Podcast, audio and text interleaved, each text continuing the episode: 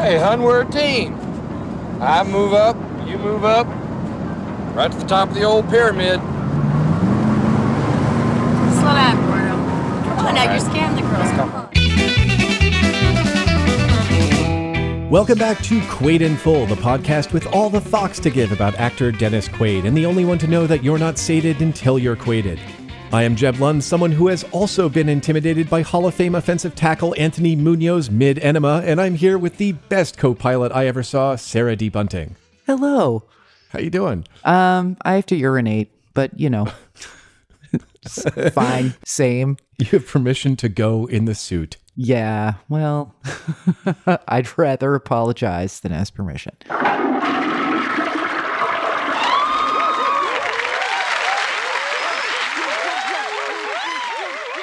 There's no way you're really going to fully believe me on this, but I actually wrote this down before we did all the pre recording jibber jabber that went on for very long.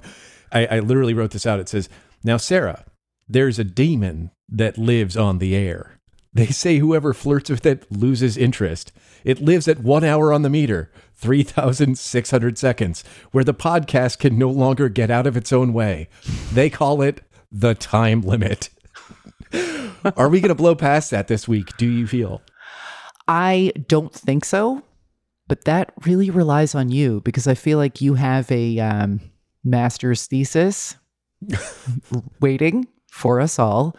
And I just have some, you know, bullshitty things to say like usual. So let's find out.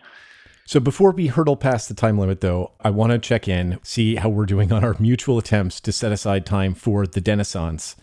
In our downtime, were you able to to catch a minute, catch a whole episode, maybe Um, get? I was not. It's Dennis Quaid's fault. Here's why. Dennis Quaid, as the internet knows, recently adopted a cat called Dennis Quaid because you, you kind of have to. Like, you can't be that guy who's like, that's cute, no thanks. Who knows what's going to happen to the cat? So uh, I The learned, second cat you can, huh? because then that's well, that's just copycat behavior, right? For that, the first one you can do because it, it comes by it honestly. Right. Or like if there's a cat named Randy Quaid, you're like, uh, you know, new, new cat. Who? Just always lick at its own butthole. yes, that that sets it apart from other cats, certainly. um, so here's the point. I was all set to listen to the Denaissance, and then I disappeared down this like petfinder.org hole looking for a cat named Sarah Bunting, which is not totally impossible because there was a character on Downton Abbey named Sarah Bunting. And sometimes these rescue organizations name whole litters of kittens thematically. Right. So, I mean, maybe they ran out of da- Downtons, Grant- Granthams. I don't even remember Sure. their names. I only watched that show because everyone's like, oh, like on Downton. And I'm like, no, I'm like a foot taller than her. anyway, that's why. Then it was like 2.30 in the morning. And then I just ran out of time. Sure.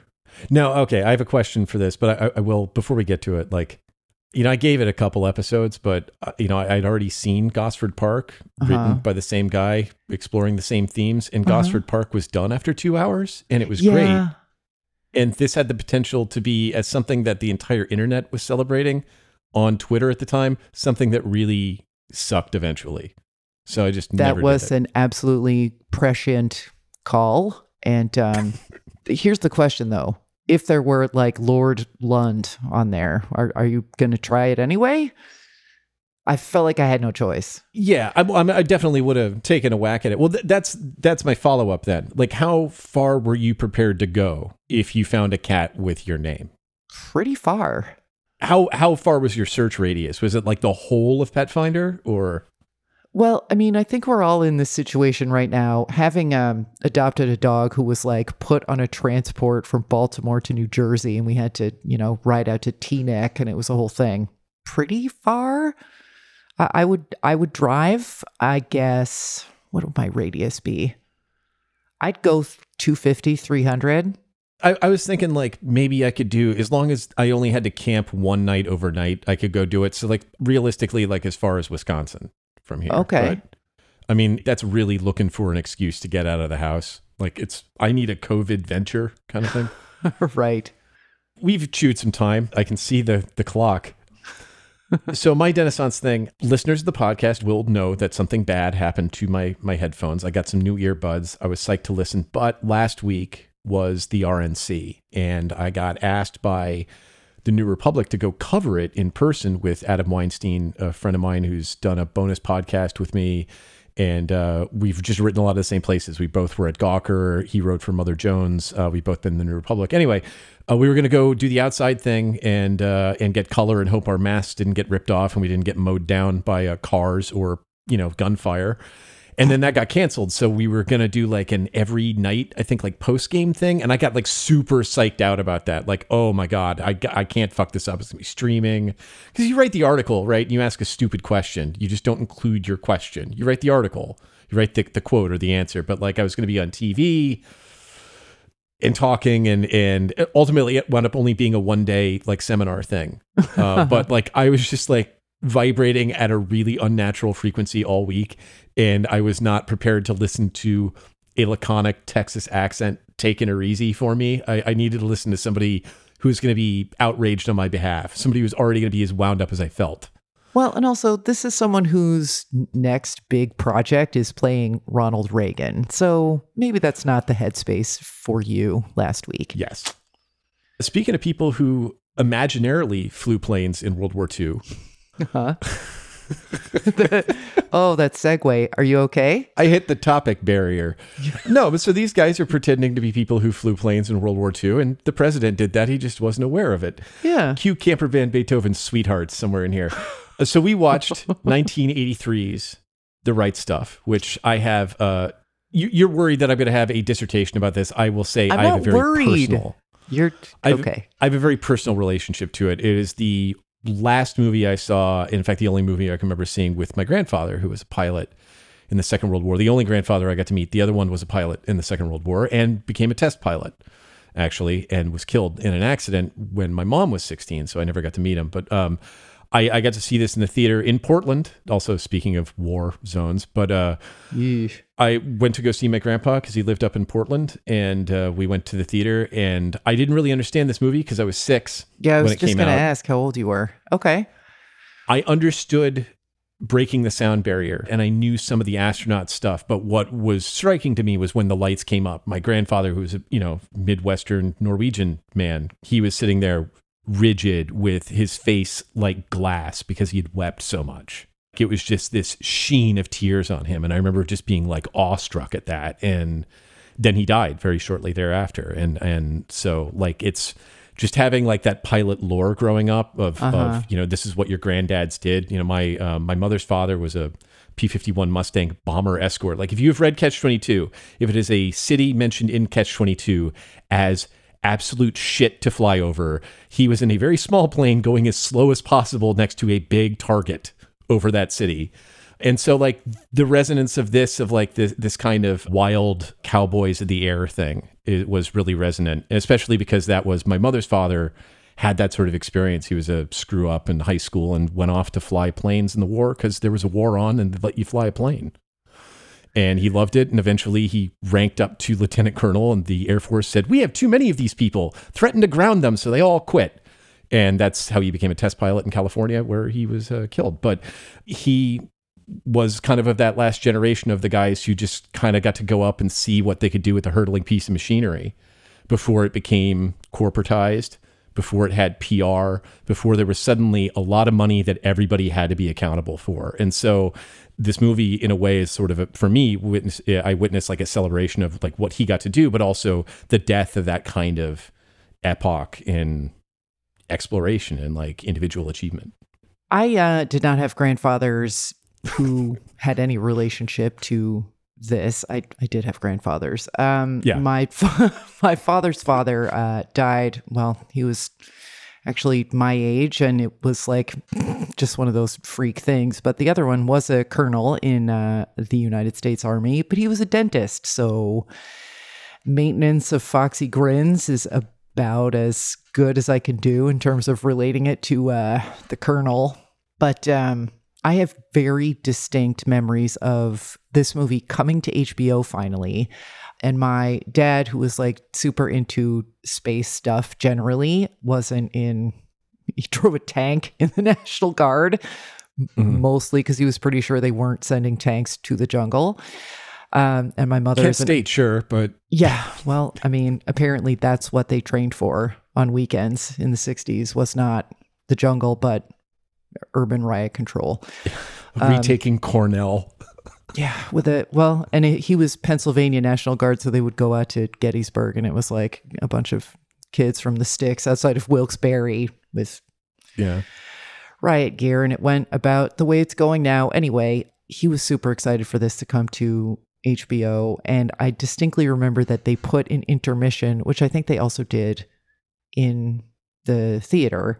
There was like a 10 or 15 minute pause in the middle so you could go pee and get more candy. And they left it in on HBO, knowing somehow that everyone in my family would have to pee, and also that my parents really didn't understand how to operate the VCR ever. So it, it- I remembered that, and I really remembered, um, like I had seen the whole thing a couple of times, but it had been a long time. But the the parts that really stick with me are the Yeager parts for whatever Mhm. reason, and uh, it's really a pretty movie to look at.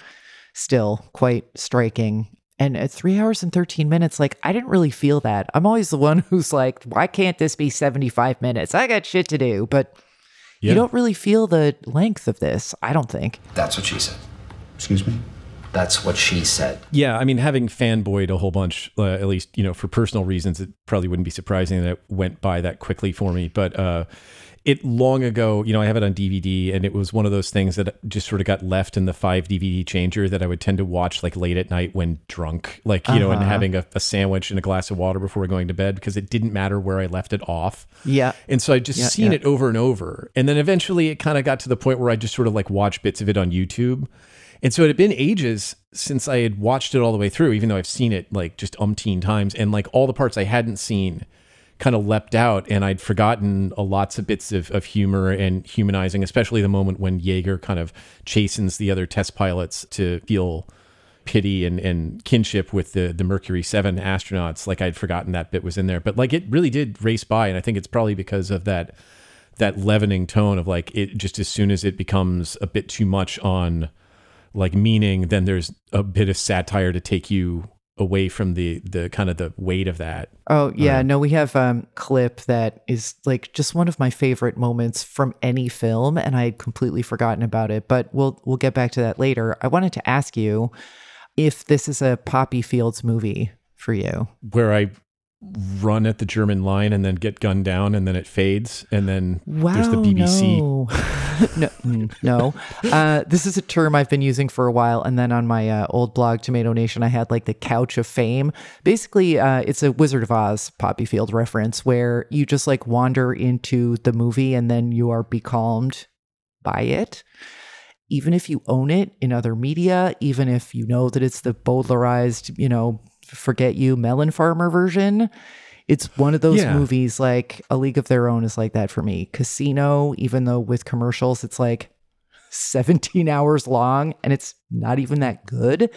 It just has that like Sunday afternoon, like you look around and you still have one leg in your tights. Well, maybe not you. I don't know your life. You have one leg in your tights and you're like, oh yeah, and here's the part where she's like bumping along the wall of her motel. We're almost done. Then I can go out. Back when you could go out.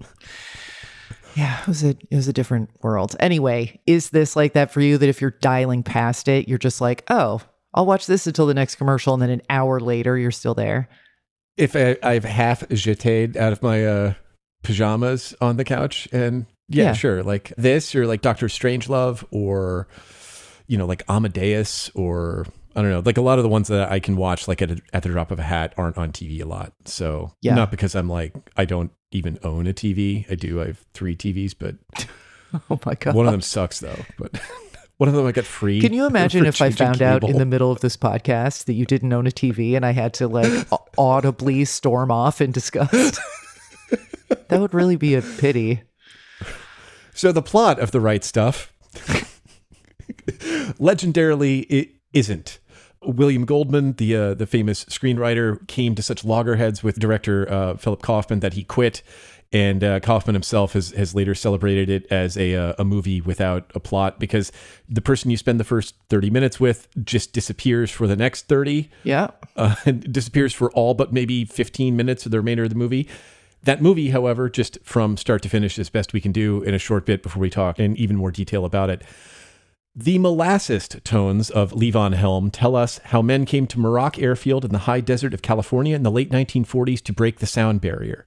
We meet Chuck Yeager and his wife Glennis and the crowd at Pancho's, and of course, a mystical Undertaker, not the mystical Undertaker who is guided around by Paul Bearer and a, a uh, an urn. He goes, "Ooh!" No, that different Undertaker. We witness Chuck break the sound barrier just as the Iron Curtain closes down, and we have a PR blackout on this moment. From then on, Yeager and Scott Crossfield trade speed records. Finally, Russia's chief engineer launches Sputnik, launching the American space race and Russian panic. And we see the, at least about space, and we see the political and PR forces that shape the response.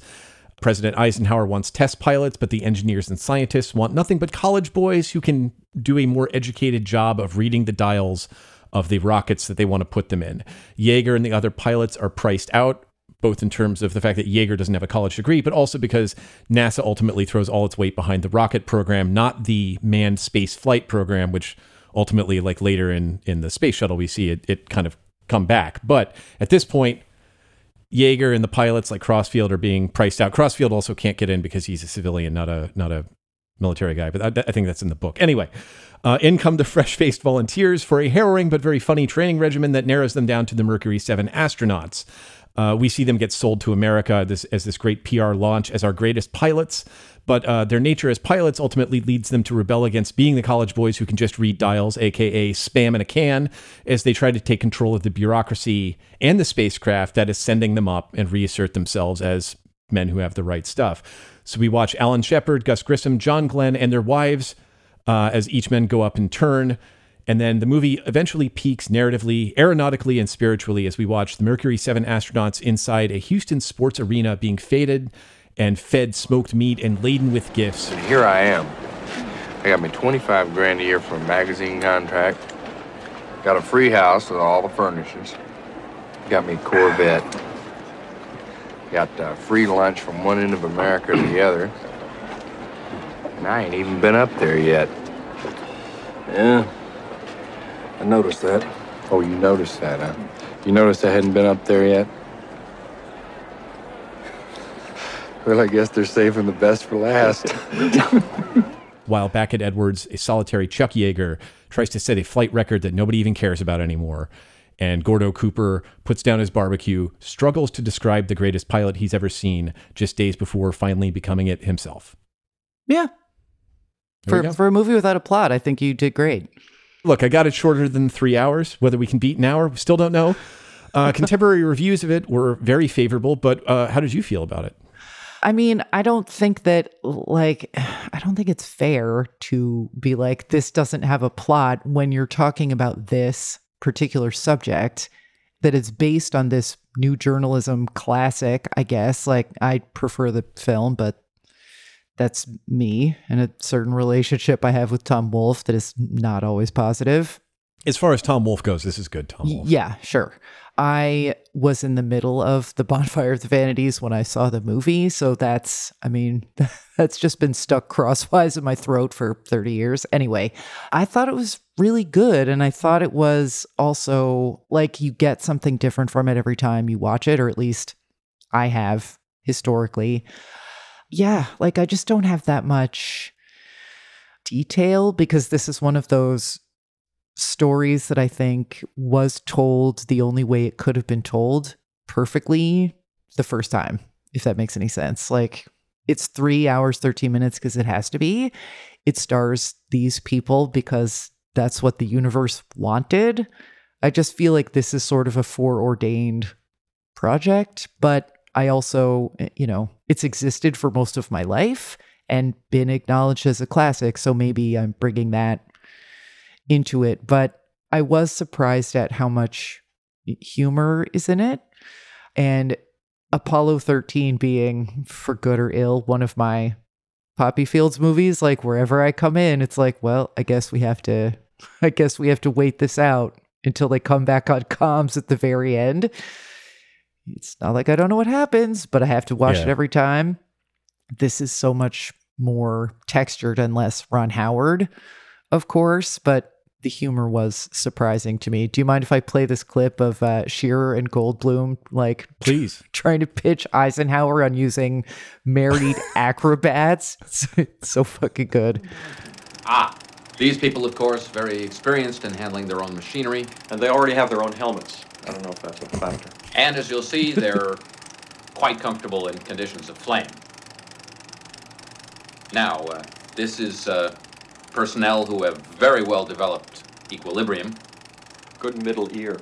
Also, very nice people, very easy to work with. And with some work, Doctor, they could be very responsive to orders.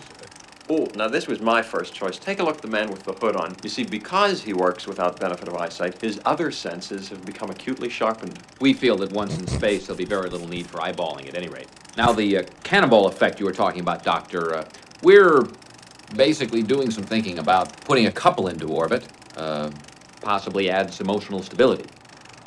This individual combines many of the plus factors that we've mentioned uh, ease with flames, comfort at heights, and uh, agility in the splashdown phase. Also, he is available as of the 15th. No. no, no. I want test pilots. Oh, I just love that the, the little side, like the middle ear. fucking Goldblum. Right. I Brilliant. like that your first clip is a visual montage. Well, look, it's still funny to me because of the little asides. He is available as of the 15th. Like, I, I don't know. Yes, it's better with the visuals, but not that much better. Just that, Yeah. I don't know, like the intrusion of sort of civilians trying to help and this culture clash at NASA, and then Eisenhower, who's just like dotage grandpa, like, no, I want test pilot. Like, okay, t- take it easy. I don't know if you were getting to the point of going like, well, I think this movie was, you know, it was always in the rock and then Philip Kaufman chipped it away and it is just, you know, this cohesive thing. I mean, there are a couple things I've always kind of quibbled a little bit with with it about, but like I generally think it, you know, it is just a masterful movie. I think Ebert named it his number 2 of the 80s. We're not really like trying to polish up like a, an underrated film here. It Yeah. just didn't do well at the box office. Like that's the only thing that went wrong. You know, posterity thinks it's awesome, but the first year not so much. Okay, they can. Well, but it. I mean, three plus hours, like that's just tough to make money on for movie houses because you can't turn over the theater as many times. I mean, now, of course, Right. that's irrelevant, but Right. it, I think that was a tough sell. You know, I don't think you will see an epic like this just again. I mean, I can't imagine ever making an epic about America again that is this scabrous and contemptuous of, of like American stupidity in some parts and excess, like the monolithic way in which the press follows these guys and redigests just PR feed. I mean, these things are, are very negative and, and like part of the reason why they're there is like to get you to make it only three hours and 10 minutes. Like there's no way to really articulate the bureaucratic idiocy of like every single department trying to dip their toe in the water and make this project do this or that. And so he's like, well, fuck it. I'll have Goldblum and Harry Shearer ad lib comedy bits to show how stupid this could be. And like, I can't imagine seeing a movie that makes takes that chance, let alone having like, well, there's an Undertaker that you know is spiritually there like all the time. It haunts Yeah, the movie. Like a scarecrow. The, I Yeah. mean, another interesting thing, I think it has a really good ear within itself for how long certain sequences should go on. I think it's really smart about that. And most of the other examples that I would point to are also visual. Like there's a sequence at the end where Yeager has crashed, and all you really see is this like diagonal boiling black smoke. And Mhm. it's timed exactly, it's just timed exactly. And where that took place, like before the editing room, in the editing room, it doesn't matter. Like it, it has a good sense of how much of this is visual and how much of this is the words and how much of this is the people and the faces that you're looking at and how important this is to American audiences like sense of themselves in this program. They do devote an almost I don't know what the word is. Let's say it's a noteworthy since I'm noting it amount of time to Grissom and his sort of struggles and the hatch. Mhm. But then it stops before his death, although that's mentioned at the end. What did you think of the of its sort of like preoccupation with his whatever, that Donnybrook and the great Veronica Cartwright being like, No Jackie? Poor kid. Yeah. There's so many little things. I mean, like the way that they treat the wives in, in this does so much with as little time as they, as uh, Kaufman and his screenplay give it, really encapsulating a lot of stuff that the book gets at. But the, um, the, the movie does a lot of like playful and kind of cruel inversions in it. So Yeager winds up being supplanted by the Mercury 7 because they have a PR machine and he doesn't because at the time that he does the famous thing, it is harmful to whatever we consider our security interests to be. And then for Grissom, you have these guys who make their bones flying something that is expected to be flawed. And it's fine. In fact, their job is just to be expert at handling something presumed flawed and telling you why it's flawed. And the second time that anybody ever uses a device, a flaw is detected, and they don't believe a guy whose entire job is to communicate that to them. Right. By leaning on it, I, one of the criticisms of the movie at the time and and retrospectively, until I think they finally I, um, did more forensic work on Grissom's capsule, and I think came as close to exonerating him as you can be exonerated. I think this is a few years ago, and I'm not. I might be wrong, so people are welcome to add us and whatever. No, I, But, I um, think that's correct because I happen to be in the middle of a extremely dense Bryan Burrough book called um, Dragonfly about various Mir disasters in the late 90s. And Mhm. he has a whole subchapter on this and how everything that happened to Grissom, including his demise, informs NASA public policy, like public facing policy and announcements to this day. Anyway, sorry. Mhm. Well, anyway, so like I think by making it, I don't know, just sort sort of horrifically ambiguous, you can't whitewash it with just the heroism, and so there has to be a counterpoint somewhere. And by like making it ambiguous, it's wrenching because that has to be. I mean, that's how America had to wrestle and deal with Gus Grissom for Yeah. for decades. Like, did he fuck up? You know, or is one of our heroes that life happened to? Just watch you don't screw the pooch. That the contracting process happened to. Well, and that there so much time is spent. I think the script is very empathetic and generous to Mrs. Grissom, where mm-hmm. you know these band members are sort of just like cutting in front of them, and they're like, "There's nobody else there. It's the Grissoms and the band, and like one guy with an Instamatic." And she's like, "No, you know, no trip to the White House, no Jackie." And the fact is, the contract that he had she gets the shit end of it every time. Mm-hmm. And she's, I think they think, supposed to content herself with the fact that he didn't die. And she's like, no, that's that's not how that worked. But I think for the wives, that is how it worked. And um, their ability to illustrate that fairly elliptically most of the time. I mean, there is one um, scene where all the wives are sort of they're at a barbecue and all the wives are inside in these this shitty housing. I thought I was the only one who had these nightmares. yeah, Me too. Nobody ever wants to talk about anything around here. Everybody's always trying to. Maintain an even strain. Well, you uh, marry a fighter jock and you marry the military. Tell you one thing though military owes me for all this. One day I expect the military to make good. And then they cut out to Gordo like holding up a flaming weenie. and it's just like, they're just like, God. Yeah, you Well, know, and his nickname is Hot Dog. Yeah. And it's an incinerated hot dog on two metal spikes. Mm-hmm. And he's like, eh? And she's like, fuck Yeah. you. I don't know.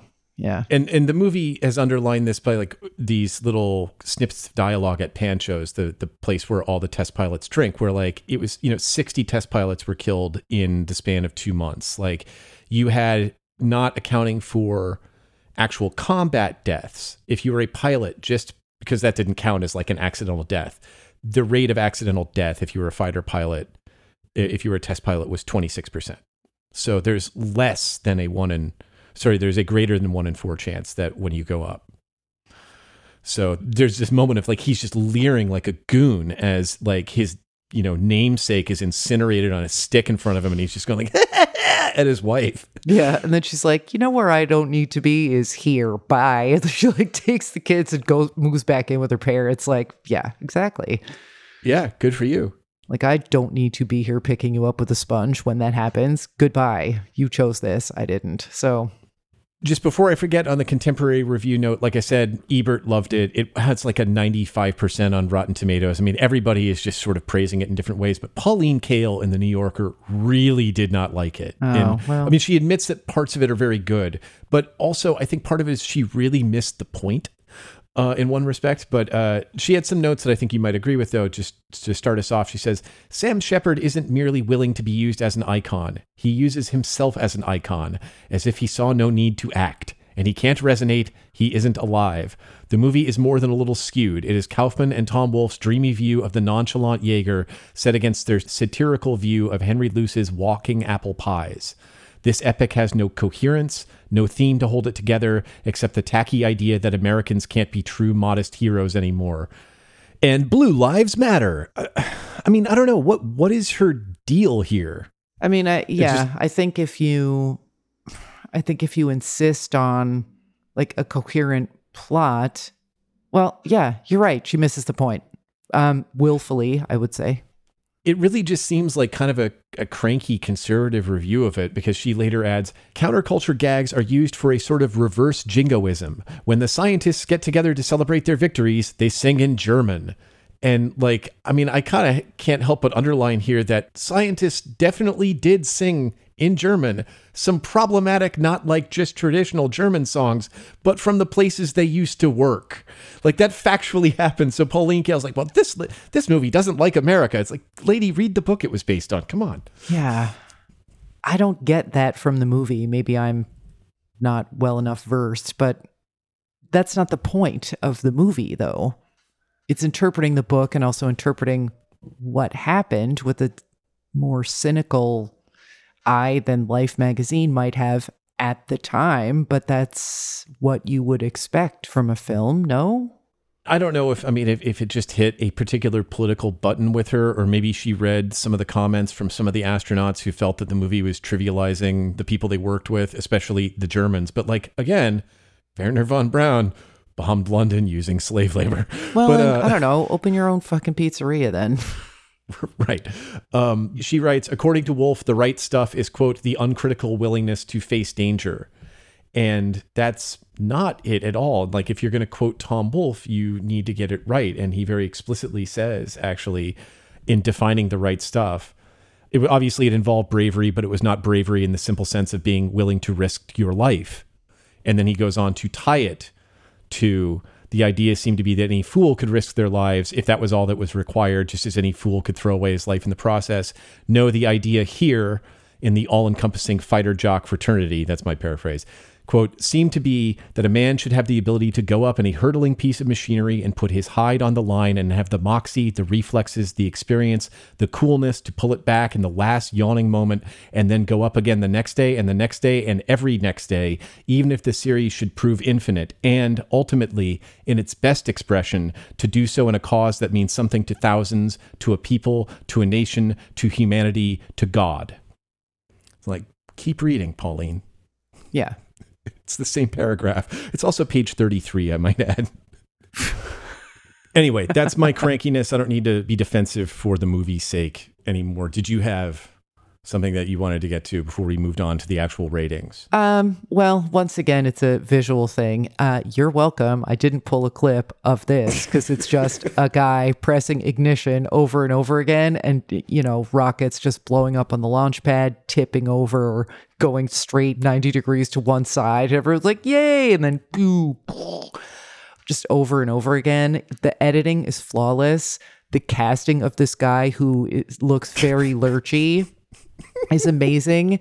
And there's one towards the end of the sequence where like it gets up and he's like, yay. And then it slides back down and explodes. And he's like, and he just looks very sort of beetle browed and depressed by the entire project. Um, I don't know about humor always, but there is wit and elision and this, you know, like everybody always likes to say like they had to get Apollo 13 around the back end of the moon and back here using less computing power than like in a flip phone.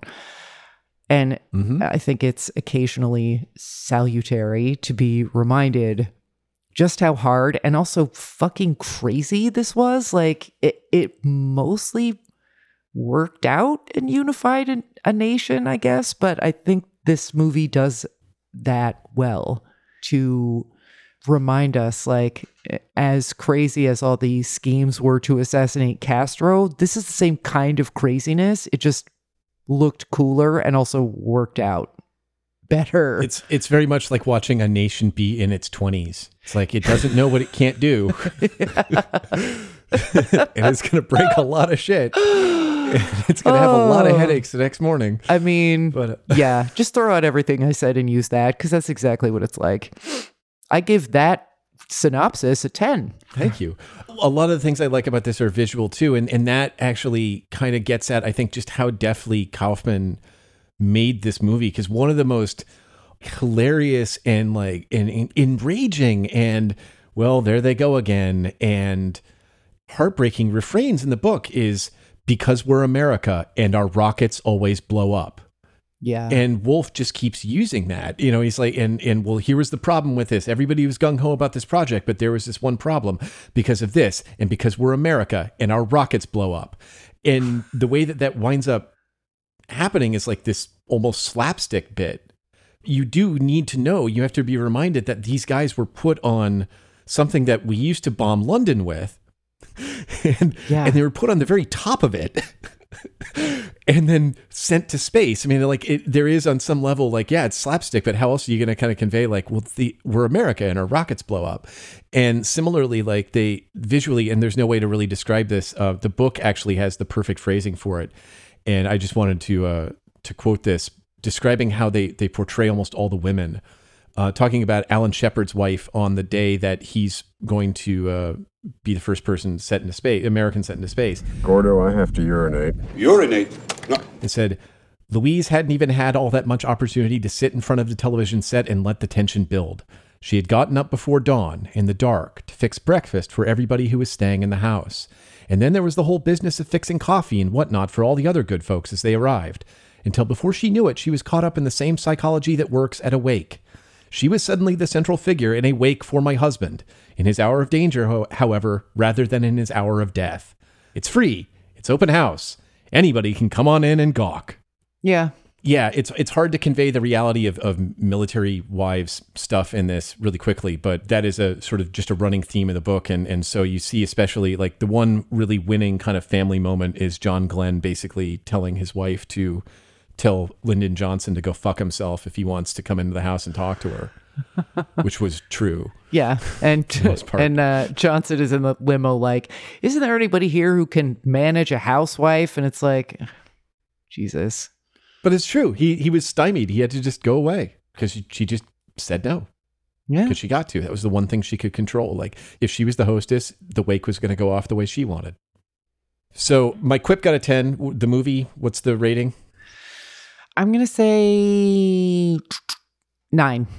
I'm about there. Just uh, I don't know if I can do a 10. I just always want to reserve 10 for some like magical moment. Yeah. The one thing for me that always holds it back is the fact that um, the guy who is like the wised up CIA liaison guy starts the movie as like a stupid journalist and you know it, not knowing why there would be national security concerns and he says The Russians, they're our allies. Oh God. and then the next time you see him he's the smartest guy in the room for Oh the yeah, rest of isn't the movie. that uh, Miles Drentell of thirtysomething? I'm pretty sure it is.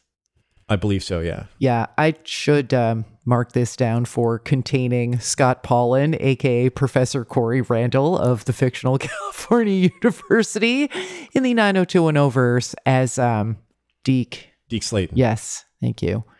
Someone should do a ranking of all the Deke Slaytons of TV and film.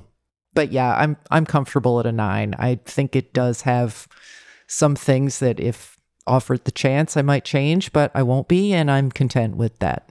okay now The problem is we have to talk about Dennis Quaid, who's in quite a bit of this movie, and we have to figure out his degree of Quaidiosity, his Quaid, qua Quaid.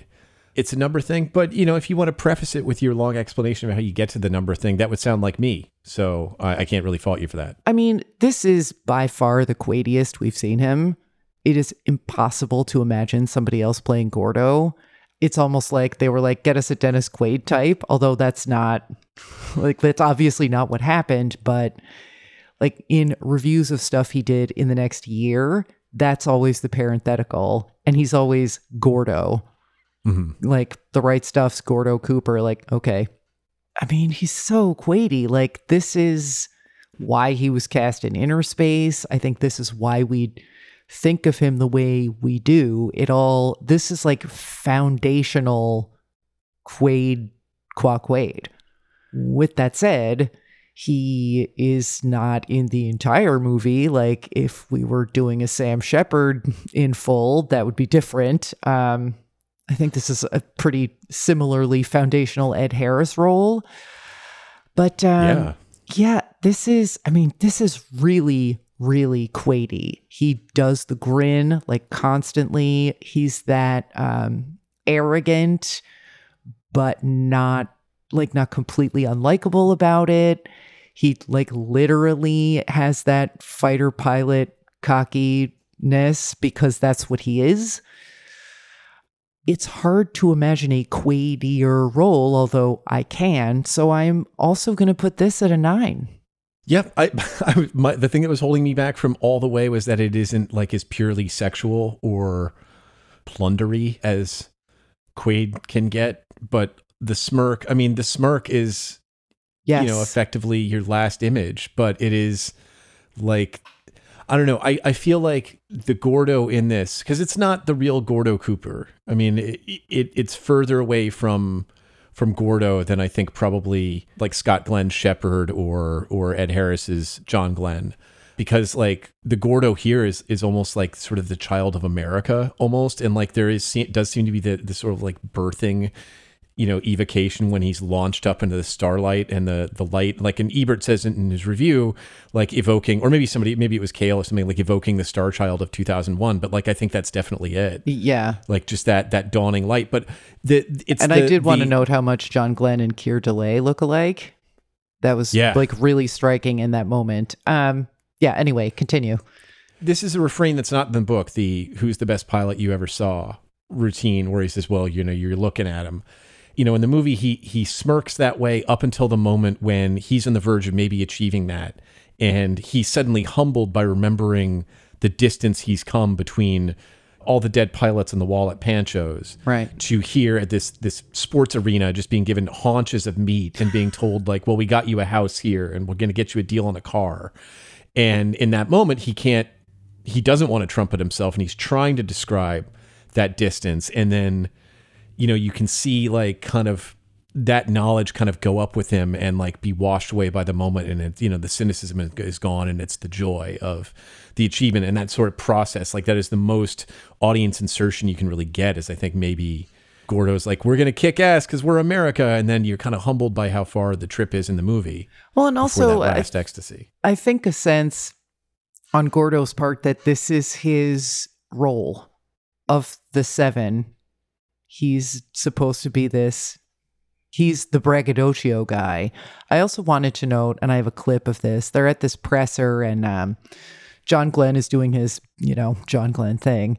And then Gordo breaks in to talk. And it's always interesting to watch an actor playing a like civilian who, I mean, he's not a, you know, in this movie, he's not a civilian civilian.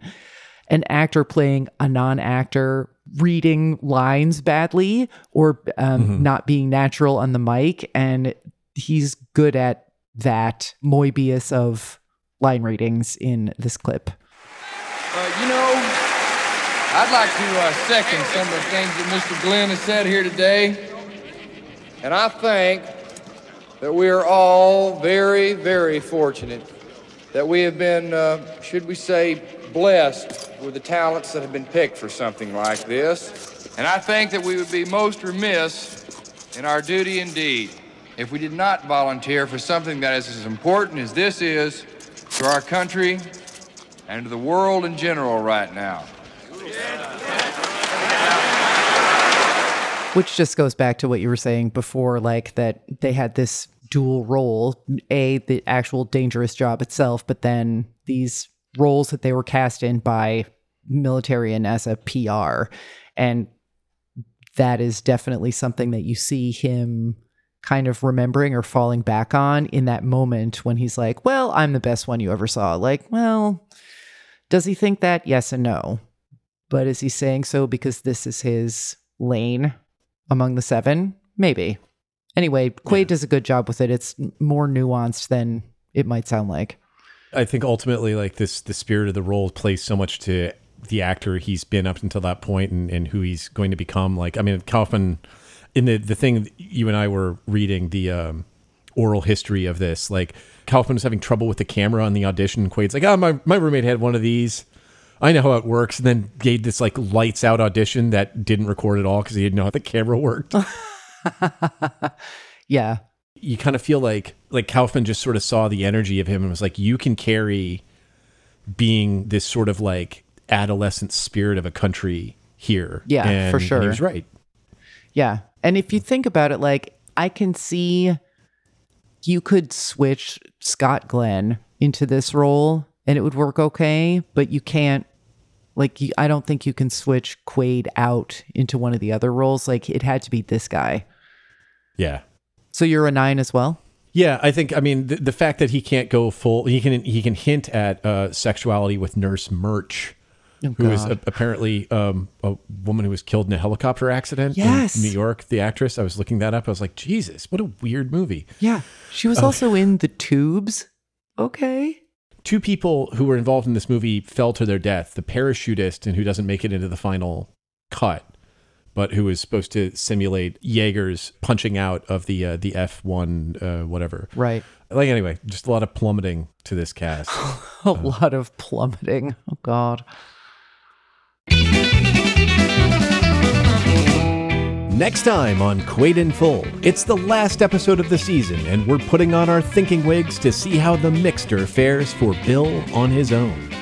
In the meantime, waddle very carefully over to our show notes and maintain an even strain by following the podcast on Twitter at Quaid in Full Pod. Wondering when your favorite Quaid join is getting that righteous stuff? Or want to advertise on a specific film or a TV show's episode? DMs are open and Sarah is standing by and ready to say no bucks, no Buck Rogers. Quaid in Full is hosted by Sarah D. Bunting and Jeb Lund and edited by Jeb Lund. Don't subscribe yet? Ignore that heat shield malfunction and orient your craft to sign up wherever you get your podcasts. And rate and review Quaid in Full so other people can find it. Thanks for listening, and we'll talk to you next time.